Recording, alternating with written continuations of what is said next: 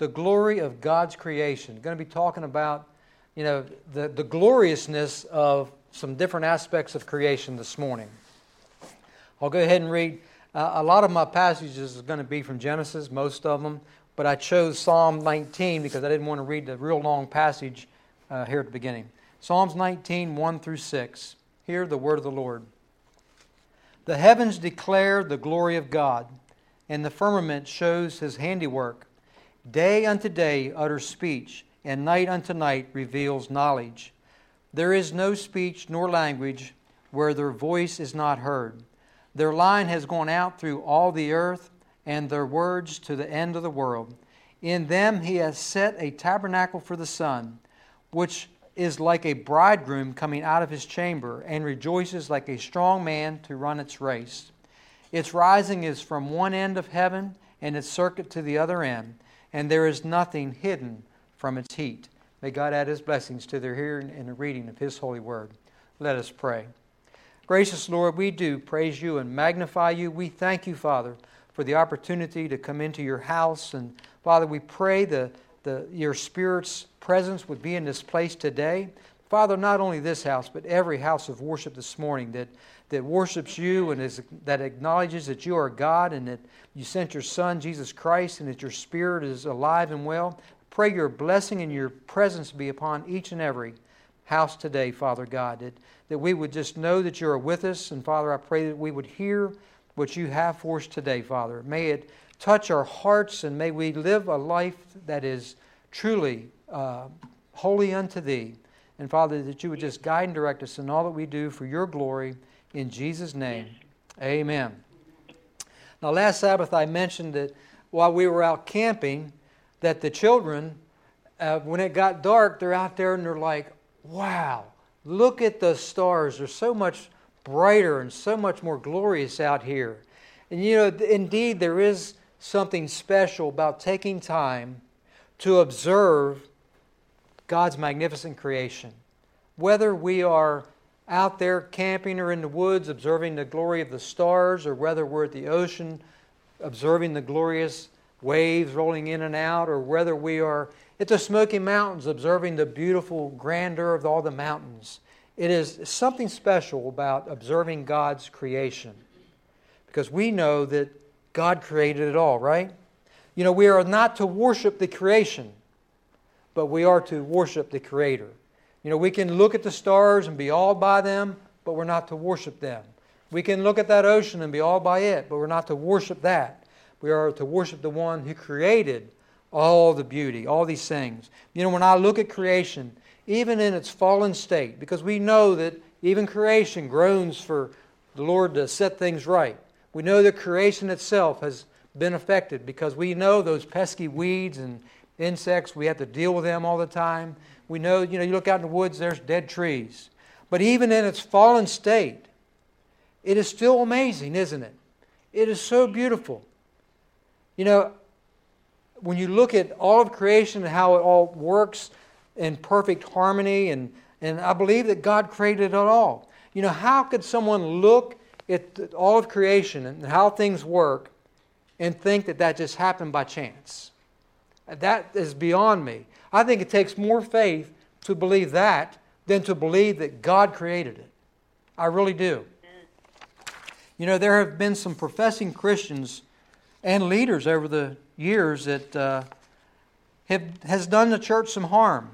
Uh, in Answers to Genesis, or Answers in Genesis by Ken Ham, he says that B.B. Warfield and Charles Hodges, great leaders of the Christian faith during the 1800s, they adopted the theory of evolution, that theory of a billions of years, with Genesis. So, according, he says, Hodges said that the church has been forced more than once to alter her interpretation of the Bible. So these two men unlocked the door for compromise, is what they did, by undermining biblical authority. Friends, believers have to decide are we going to believe the Word of God as absolute authority, or are we going to compromise and pick which pieces we're we going to believe in and which pieces we're not going to believe in? You cannot believe in the biblical account of creation and evolution at the same time. They do not mesh together. It does not work that way. So we have to decide which are we going to believe? Are we going to believe God or are we going to believe the theory of some scientist? I choose to believe God. Because 2 Timothy 3 16 and 17 says, All scripture is given by inspiration of God and is profitable for doctrine, for reproof, for correction, for instruction in righteousness, that the man of God may be complete, thoroughly equipped for every good work. I believe the scriptures to be true. If we believe the scriptures to be true, then we must believe the Genesis account of creation. And we should not compromise on what it says. I believe what it says to be true. So I'm going to just take bits and pieces of the whole creation story. I'm not going to read through all of it. Begin with Genesis 1, right at the beginning. Chapter 1, verse 1 and 2. In the beginning, God created the heavens and the earth. The earth was without form and void, and darkness was on the face of the deep, and the Spirit of God was hovering over the face of the waters. The Bible very simply states that God created the heavens and the earth. The earth, my friends, did not create itself. It didn't just happen by chance. There's not a chance that everything that works in perfect harmony, as it does, just fell into place by some big bang. I'm sure that most of you probably seen on the news uh, it's maybe been a couple months ago, this explosion. And what country was that at this fertilizer plant? I don't remember what country it was in. Anybody remember? Lebanon. Lebanon, that's it. Lebanon. David knows. There was an explosion there, a fertilizer plant. It looked like an atomic bomb going off. And I guess people had videos, and it's like debris just flew for miles, and it landed. My friends, that was a big bang, wasn't it? Wasn't that a big bang? Did it bring order? No. It brought the opposite, didn't it? It brought destruction. Things didn't blow up and land and bring life, did it? It brought death and destruction. My friends, how could someone possibly believe that there was a big bang, that everything just exploded, and then fell into perfect harmony. Man, it'd take amazing faith to believe that. Because I think a bang is going to bring destruction. I believe a creating God is going to create and bring life. Isaiah 42 5 says, Thus says God the Lord, who created the heavens and stretched them out, who spread forth the earth and that which comes from it, who gives breath to the people on it and spirit to those who walk on it. God's creation is so amazing whenever we consider the greatness of the universe. And I have a lot of information, and I hope I don't bore you with it. A typical galaxy contains billions of individual stars. Now, I'm not a, I don't study astrology and getting an, or all that astronomy and all that stuff, so I just found this information. But it, I think it's so amazing. So every galaxy contains billions of individual stars. Our galaxy alone, which is the Milky Way, contains 200 billion stars. And if you go out at, you know, if you go out at night like observing the stars, you're going to think, wow, you know, we can find that star every night in the sky in the same place. Well, they do move. The stars do move around a little bit, but you'll still be able to find those stars in the sky. I'm not very good at finding them. I might find the Big Dipper and the Little Dipper and maybe the North Star, but that's about it. As I said, I don't study astronomy, but I'm still amazed by the gloriousness of God's creation. You know, those stars, they, when you think about them, they move, but you don't really know that they are. If you're driving down the highway at, let's don't speed, let's say 70 miles an hour. so you're driving down the highway, and those little posts along the road, you know, they're going, they're going by real quick. But if you're on the flat land, you look out and there's a mountain way out there 10 miles away you see, it's like it's taking you a long time to get by that mountain, right? We're billions of miles away from those stars. That's why you can't tell that they actually move a little bit. But they do move a little bit. So amazing, though, that they're still there, that God holds them in place. Our galaxy is like a giant spiral rotating in space, with arms reaching out like pinwheels. Our sun is one star on the arm of that pinwheel. But this is only our galaxy. There are many other galaxies in many other shapes, including spirals, severe, spherical clusters, I didn't say that right, and flat pancakes. The average distance between our galaxy and another galaxy is about 20 million trillion miles.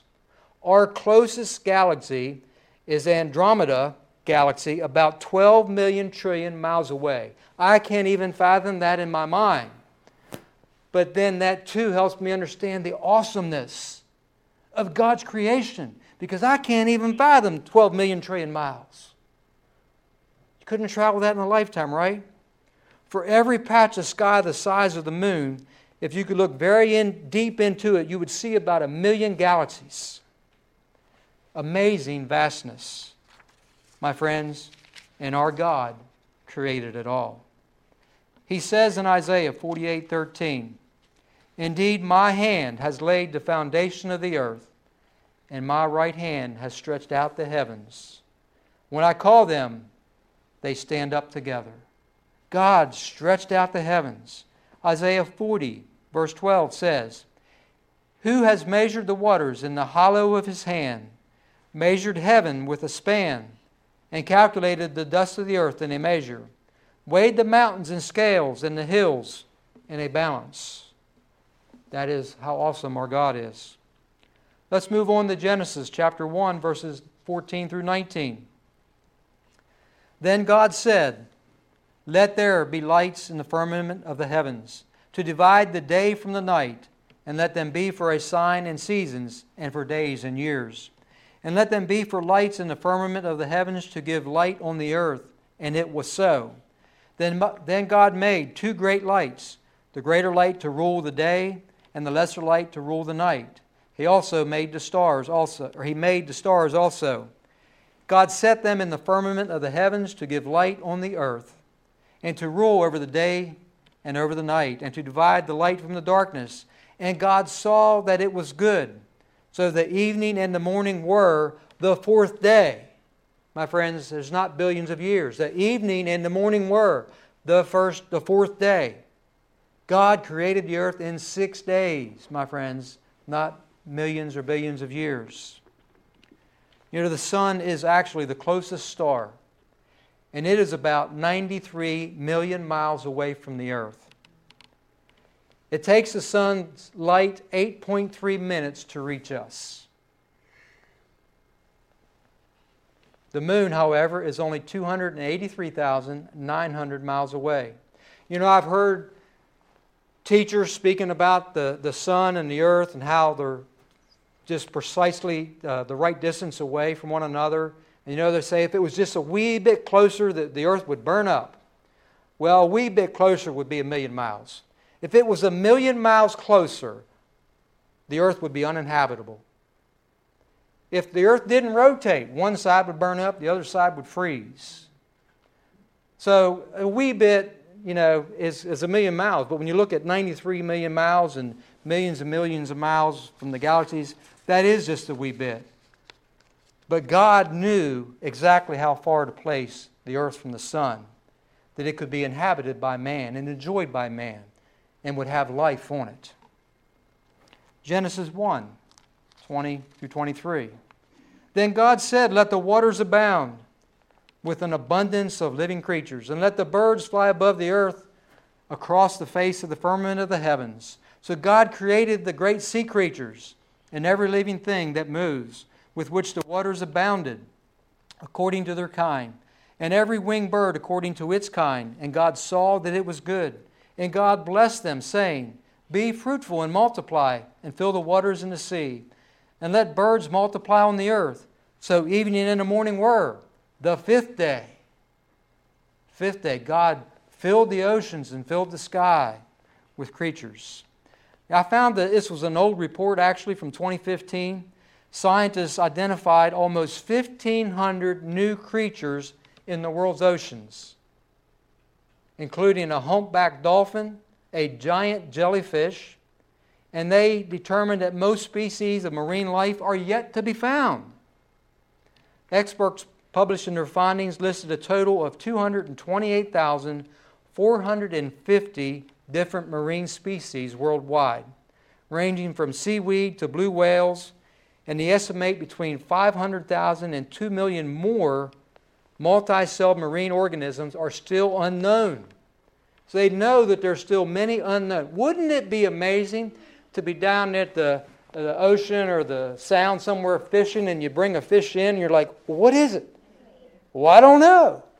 You go to the specialist. What is it? Well, I don't know. Because there's many more out there yet to be found. Wouldn't it be amazing to catch one of them? Well, I was fishing one time with my brother-in-law, J.R., and we were actually fishing in the sound, not out in the ocean. And I don't know that I'd been uh, saltwater fishing before that, maybe a time or two.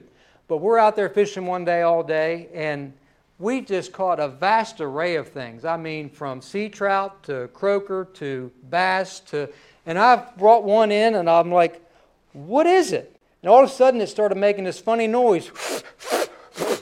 And it's blowing up. I'm like, what is that thing? That's just weird. It was a blowfish. and it just starts blowing itself up. There are some amazing creatures out there in the ocean. Some very unique creatures out there in the ocean. Some of them you don't want to be around. You know, you know they, they might eat you for lunch. But there are some amazing creatures out there. Birds, however, they are traditionally thought of to be a well studied group with more than 95% of their global species identified. You know, it's kind of a lot easier to study the birds, isn't it? Because they're above ground. They're not thousands of feet below the surface of the water. It's a little bit easier to discover. But they estimate that there are roughly between 9,000 and 10,000 species of birds. How awesome! How awesome His creation, right? But there's more. There's more to God's wonderful creation. There's an amazing creation of mankind. Let's look to Genesis 1, and I actually am going to look this up because I added a couple verses, but you can still put it up there, but I did add a couple. Beginning at verse 26. Then God said, Let us make man in our image, according to our likeness. Let them have dominion over the fish of the sea, and over the birds of the air, and over the cattle and over all the earth, and over every creeping thing that creeps on the earth. So God created man in his own image. In the image of God, he created him. Male and female, he created them. Then God blessed them, and God said to them, Be fruitful and multiply, fill the earth and subdue it. Have dominion over the fish of the sea, and over the birds of the air, and over every living thing that moves on the earth. And God said, See, I have given you every herb that yields seed, which is on the face of all the earth, and every tree whose fruit yields seed. To you it shall be for food. Also to every beast of the earth, to every bird of the air, and to everything that creeps on the earth, in which there is life, I have given every herb, green herb, for food, and it was so. Then God saw everything that he had made, and indeed it was very good. The others say, he saw that it was good and said that it was good. But when he created man, he said it was very good. So the evening and the morning were the sixth day. On the sixth day, God created man and said it is very good. My friends, mankind is the pinnacle of God's creation. And I sought the information of a PhD, Dr. Jerry Bergman, and he shares this information. He says that mankind has been fascinated with the form and function of the human body from the very beginning. For beauty of sheer simplicity of line, it is unmatched. As a machine, the human body is the pinnacle of God's work. And he said that it was very good. You know, chemically, the body is unequaled for complexity. Each one of its 30 trillion cells is a mini chemical factory which performs about 10,000 chemical functions. Every cell has 1 trillion bits of data equal to every letter in 10 million books. Each one also replaces itself every seven years. Every cell, isn't that amazing? Every cell replaces itself every seven years. And each one is independent, yet it cooperates with millions of other cells. Isn't this body so amazing? It is so amazing. Even though there are over 4 billion people alive today, each body is exorbitantly expensive. It says if the chemicals and the chemical elements were brought into the open market, a medium sized medium sized human body would cost at least $6 million. Wasn't there a show many years ago called The Six Million Dollar Man? How accurate was that, right?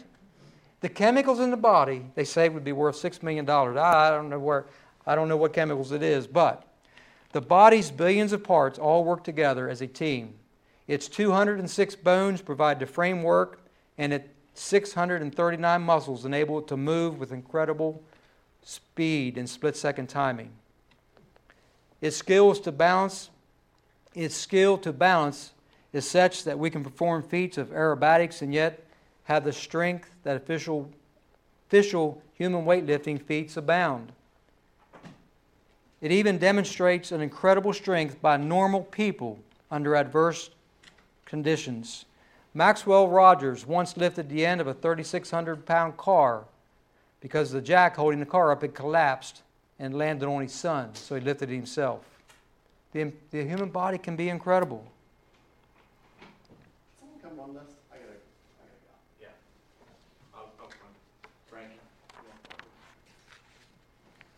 Our body is controlled and coordinated by over 16 billion neurons and 120 trillion connection boxes.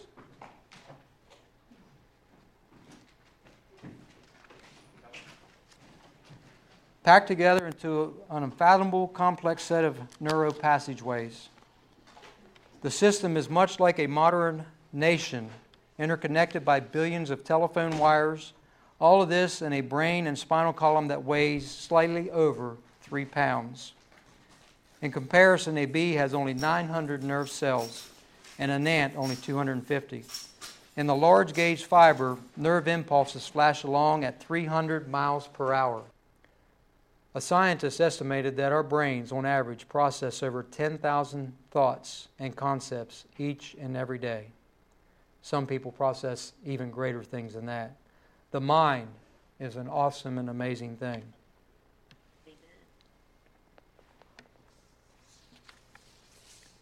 The human ear has 24,000 hair cells, converts vibration to electrical impulses, which is capable of hearing sounds of astonishing low levels. When you look at the eye, we find that the amount of radiation, light energy, necessary to stimulate the optic nerve in the eye is so small that if the mechanical energy required to lift a single pea one inch was converted to light energy, that would be enough to provide the stimulus to, to activate the optic nerve. To work this marvelous machine we call the human body, we need energy and building materials. Our three and one half pounds of daily food intake is chewed by our 32 teeth that we have. But it mixes with saliva, a maldigestant secreted from the glands located within the mouth. It goes through our esophagus, and digestion continues in the stomach. The stomach, my friends, even the stomach is an amazing organ. It must dissolve the food, but yet not dissolve itself. If you took the acid out of the stomach and put it on this pulpit here, it would destroy the finish on it right now in seconds. If it does eat through the stomach, that's when you get ulcers you're going to bleed. So, as food moves through, after it goes through the stomach, it goes through small intestines, a 20 foot tube, and absorbs minerals and vitamins and food into the bloodstream. Then it'll go through the large intestines, which absorbs water and other liquids. You know, the body is just so amazing. Amen. The heart beats over 100,000 times each and every day. It moves blood through 168 million miles around in our body. We take about 23,800 breaths every single day, bringing in 438 cubic feet of air into our lungs every single day. Every day. To convey information about temperature and other body conditions to the brain, the skin alone has about 4 million structures which are sensitive to pain. In addition, it has about one half a million sensitive to touch and 2,000 to temperature. And it reports these sensations to the brain. Some people say that all this just happened. Some people say that we evolved from apes. Well, my theory on that is if we evolved from apes, why isn't there something out there in between right now? Because it would still be evolving, right? God created mankind. God created us the way we are. God gave us these amazing brains and hearts and lungs and stomachs and all these things, organs that we have. Psalms 139, 13 and 14 say, For you were formed, for you formed my inward parts. You covered me in my mother's womb. I will praise you, for I am fearfully and wonderfully made. Marvelous are your works, and that my soul knows very well. All of creation, my friends, declare the glory of God. Psalms 19:1 says, "The heavens declare the glory of God, and the firmament shows his handiwork." In Psalms 8, verse 1 and then verse 3 and 4 says, O Lord, o our Lord, how excellent is your name in all the earth, who have set your glory above the heavens. When I consider your heavens, the work of your fingers, the moon, the stars which you have ordained, what is man that you are mindful of him, the Son of Man that you visit him? My friends, you think we've, we've asked the question different times in Sabbath school and different studies. What about those people that live in the remotest part of the earth and have not had a preacher come and preach to them? My friends, the heavens declare God's glory. The heavens declare His handiwork. We are the pinnacle of His creation. He created the earth and gave us dominion over it. How awesome is that? How wonderful is that? But the most wonderful thing is that God created us in His image. And how could I speak of all this and not say that He desires to have that relationship with each and every one? Each and every individual that has the breath of life because God is the one that gives it, who has the ability and the, and the mind to make decisions, has the heart to decide for Him. He desires that we would turn to Him that we would look to him as the creator of the heavens and the earth, and that we would cry out to him, most importantly, to ask for forgiveness of our sins and believe in his Son, Jesus Christ, who himself became a man and dwelt on this earth and died for our sins. My friends, look to the Creator. The creation is wonderful, but I plead with you look to the Creator, the God that made all that we see and has given us life and it wants us to have eternal life with Him. But we can only have that through His Son, Jesus Christ. So look to Him today, trust in Him today. Amen.